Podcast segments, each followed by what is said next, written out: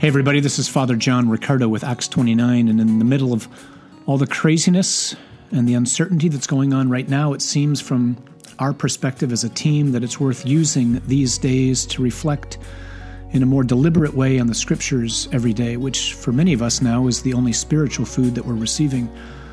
And so we're going to do a special podcast series simply entitled Be Not Afraid God's Word in Uncertain Times. And we'll try to post something every day, usually reflecting on the scriptures, so that we can listen in on what God is trying to say to us in these days.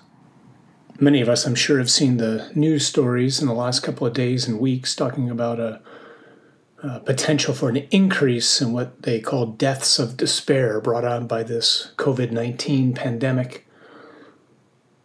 I was talking to a friend of mine the other day who works in a parish and has been spending time reaching out, especially to the seniors over the last uh, couple of months. And I think they've made it through the list twice now in their parish, a large parish. And the first time they reached out to all the seniors, uh, I think people felt pretty decent, uh, certainly a little bit lonely, but uh, not too bad. And that was at the beginning of this pandemic. And then they just did it again about a week or so ago. And she told me that it was just a marked difference from the first time around. Much greater sense of isolation, loneliness, uh, some depression, and worse. And so I find the gospel today particularly timely, not just for uh, those seniors that uh, my friend and all those who were assisting her were calling, but for countless people in the middle of these days that we're living in. Jesus today in the gospel makes a promise. He says, Peace I leave with you. My peace I give to you. Not as the world gives, do I give it to you. So do not let your hearts be troubled or afraid. This is the one through whom the universe was made, and the one who, out of love for you and me, became man, walked the earth, went to battle against the power of sin and death and hell, and triumphed. And he promises us that his grace is sufficient for all things. And he tells us that the peace that he gives is not like the peace the world gives. How does the world give peace? The world gives peace by eliminating conflict. And that, my friends, will never happen in this world. If for no other reason than there's always an ongoing conflict going inside of me and inside of you, inside my mind, my heart, my will, and same with you. But Jesus says his peace isn't like that.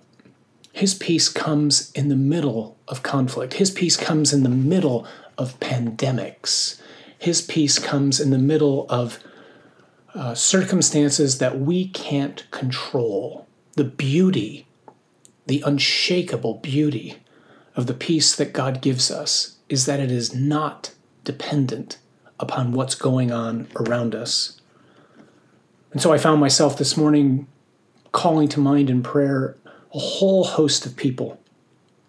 A priest friend of mine who's recently walked away from his vocation. That the peace of Jesus will take hold of his mind and his heart. Another priest friend who's uh, being moved at the end of next month and leaving his first assignment and is uh, more than a little anxious about where he'll go next. Uh, a couple who's concerned about their son and daughter in law and just some unrest that's going on inside their relationship. Another friend whose husband just got diagnosed with cancer. For the countless doctors and nurses that I know who are on the front lines, who are anxious about the people that they're caring for, who are concerned about their own families to whom they come home every night, for the elderly and the sick and the lonely, for the Archbishop here in Detroit and for all those who assist him, for all the leaders of the church, for the many who are out of work, for those friends I know whose companies are uh, in uncertain times right now, and therefore whose families are uncertain times. For those who are graduating or would be graduating right now and are heading into a world which is so uncertain. For those couples who are preparing to get married, who have no idea whether they're even going to be able to have a wedding, let alone a reception.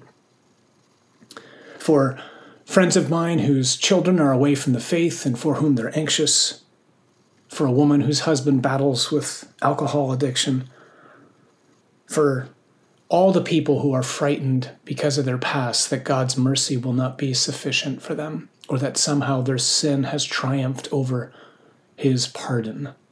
For these and so many other people, I'm remembering them at Mass and lifting them before the Lord, who promises that his grace is sufficient. Jesus says, Do not be troubled. That is, do not be disturbed, do not be agitated do not be confused. Do not be panicked. Do not be unsettled. Do not be stirred up. Just keep your eyes on me, he says. Do not be like those who do not know God. That might be the exhortation that Jesus gives us in the gospel today. Those who do not know God, those who don't know that God is a good father, those who don't know that he's not only good and merciful, but powerful beyond all telling, and that He gives grace, that is to say, strength for the moment, they're afraid of darn near everything. But you and I are sons and daughters of the King, and we know we have a good Father who doesn't just magically make all our problems go away, who's with us in the middle of the challenges, and who tells us to keep our eyes on Him and that he will provide for us. Fear not, little flock, Jesus says, for it is your Father's good pleasure to give you the kingdom. Do you not know who you are to me?